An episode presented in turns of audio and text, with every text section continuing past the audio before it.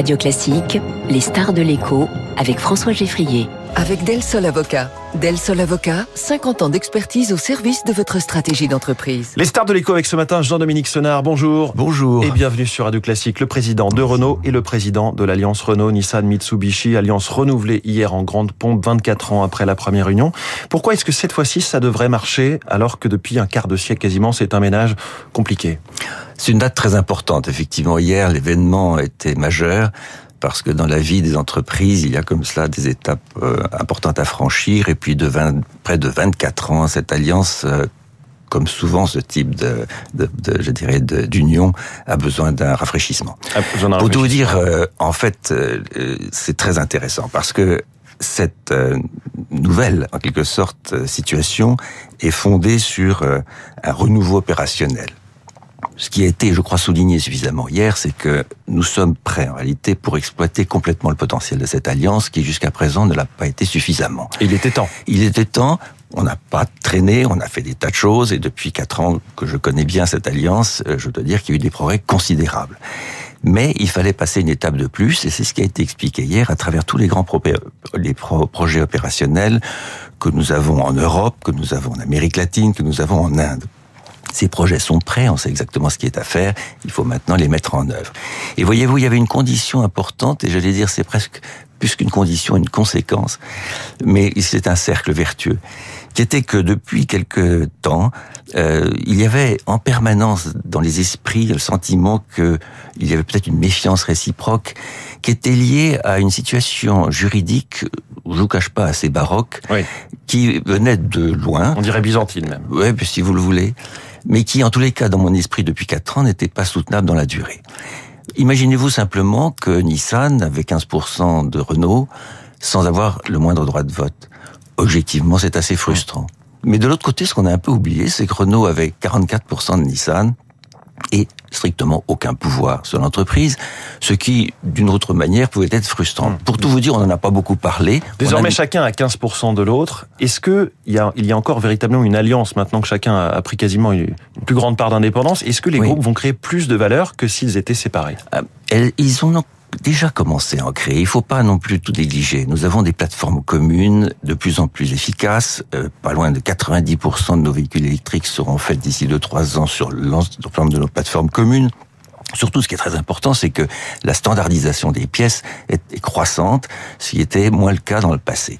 Donc tout ça est très efficace et de plus en plus efficace. Vous savez, euh, c'est une accélération de l'histoire, ce n'est pas une page blanche. Mm. Et ça, il faut bien le comprendre. Ce qui était essentiel, c'est que finalement, ce sentiment de méfiance qui était parfois dans quelques têtes, qui était perdu un peu dans le passé, disparaissent. Cette euh, équivalence, j'allais dire, de participation chez l'un et chez l'autre remarque un progrès chez Nissan et chez Renault. De, pour tout vous dire, c'est comme si on partait de zéro tous les deux et on se retrouve à 15. Mm. C'est ça la réalité. Derrière, l'opérationnel prime. Vous, êtes donc président de cette alliance et président de Renault. En quoi ce nouveau schéma est favorable spécifiquement à Renault? C'est important parce que Renault ne peut pas être seul. Personne ne peut être seul dans cette alliance. Nissan le dit volontiers, Mitsubishi encore plus, et Renault le sait, on est constant. Vous savez, l'année dernière, on avait déjà exprimé au niveau de l'alliance le fait que nous allons avoir des investissements massifs à faire d'ici 2030, notamment pour l'électrification, mais pas que. On a parlé de 25 milliards d'euros, on va pas le faire tout seul. Donc le fait d'être avec Nissan et Mitsubishi permet plusieurs choses. D'abord, de rendre nos outils opérationnels extraordinairement compétitifs en chargeant nos usines avec des modèles communs ou dérivés. Ensuite, de partager la charge des investissements et de se répartir la tâche dans des domaines aussi essentiels que, par exemple, euh, les batteries, euh, l'industrie des batteries, le, la question, par exemple, de, de je dirais, de, de tout ce qui concerne le, le, le, système électronique des véhicules, le système centralisé mmh. des véhicules, qui sont des sujets que nous ne pouvons pas faire en doublon. Les logiciels, oui. Renault, Renault aura sa part, notamment sur les travaux sur la centralisation euh, électronique des véhicules, et euh, Nissan aura sa part, notamment dans le domaine des batteries. Vous savez qu'ils sont très en avance dans ce domaine-là. En particulier, c'est des batteries dites sèches. Et puis aussi sur la question des véhicules autonomes, même si c'est un sujet à long terme, Nissan a pris de l'avance et par conséquent l'alliance en profitera. Voyez-vous, on se répartit la tâche, on ne peut pas faire tout seul. Et dans le monde d'avenir, Je pense que dans le monde automobile que nous connaissons aujourd'hui, nous allons vivre un monde euh, de partenariat. C'est ça la clé de l'avenir. Vous avez parlé de l'Amérique latine, de l'Inde. Est-ce que c'est le début de la reconquête internationale pour Renault? Je pense que on peut le dire comme ça. En tous les cas, il y a un potentiel formidable que nous pouvons exploiter avec nos partenaires. L'Inde est un parfait exemple. Aujourd'hui, nos entreprises ne gagnent pas d'argent dans ce pays, c'est le moins qu'on puisse dire. Nous savons très exactement ce qu'il faut faire pour en gagner maintenant et on va le faire ensemble. L'Amérique latine aussi, c'est dommage. On a une présence qui n'est pas suffisante par rapport à ce que nous représentons.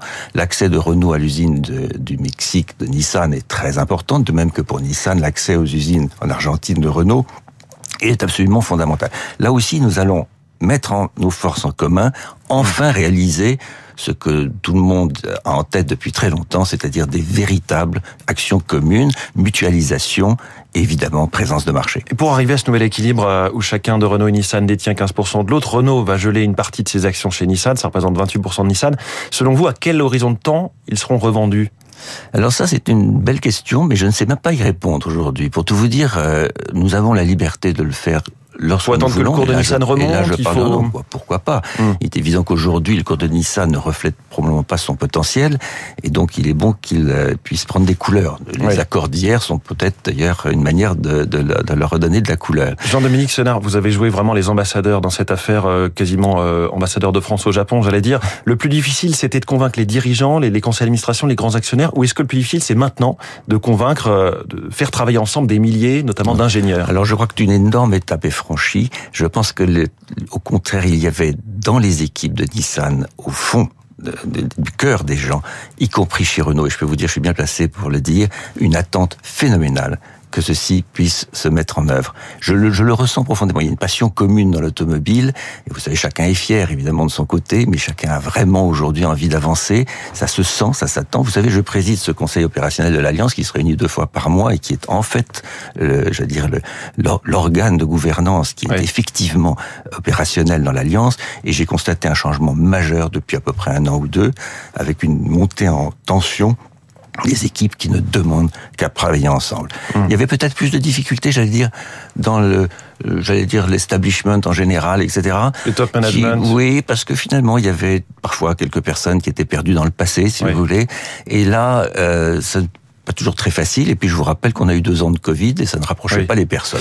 Et, et voilà. l'Alliance est tombée de son, de son podium, de son piédestal. Elle était euh, deuxième euh, constructeur mondial, si on prenait ces, ces, ces trois groupes en, en, nombre de véhicules mmh. produits. L'an dernier, en 2022, mmh. l'Alliance n'est plus que quatrième. Est-ce qu'il y a un objectif de redevenir oui. Alors là, je voudrais vous dire tout de suite, euh, le, la course à, à la taille n'est pas le sujet. Je suis même d'ailleurs euh, près convaincu que ça ne devrait pas l'être. Mmh. vous savez, le, on a longtemps, et Luca De Meo, qui était un excellent directeur général de Renault, avec ses équipes, l'a dit aussi, on va vers la valeur et pas vers le volume. Donc la course au volume, en additionnant des tas de choses les unes sur les autres, etc., pour pouvoir dire qu'on est numéro un, numéro deux, très sincèrement, ça nous intéresse pas. Donc là aussi, vous servez l'héritage de Carlos Ghosn. Non, mais je ne veux pas parler de, du passé, mais j'observe une chose, c'est que la, la, course vers euh, les sommets n'a pas été euh, parallèle à la course à la performance. Voilà, oui. on va dire ça comme ça. Un mot sur le climat social français du moment. Est-ce que le grand patron que vous êtes euh, craint que l'économie tousse si la contestation contre la réforme des retraites Oui, c'est pas une bonne chose. Il faut certainement imaginer plus de sérénité. Euh, c'est une évidence ce que je vais dire. Quand on compare ce qui se passe autour de nous, alors vous avez cité la Grande-Bretagne tout à l'heure, mais regardez ce qui se passe en Allemagne, en Italie, en Espagne. Je dirais de ce point de vue-là, il faut pas oublier que même en Europe, nous avons des grands concurrents et que au fond, chacun est conscient que dans le monde incroyablement compétitif aujourd'hui, on peut pas trop se permettre euh, des chaos, euh, notamment sur le plan économique. Et c'est quelqu'un qui a donc beaucoup voyagé, qui le dit ce matin en direct au micro d'Arde Classique. Merci beaucoup. Merci beaucoup. Jean-Dominique Senard, Merci. le président de Renault, le président de l'Alliance Renault, Nissan, Mitsubishi, Alliance renouvelée. On verra si ça va durer 24 ans ou beaucoup plus. Merci beaucoup. 7h22, la politique à suivre.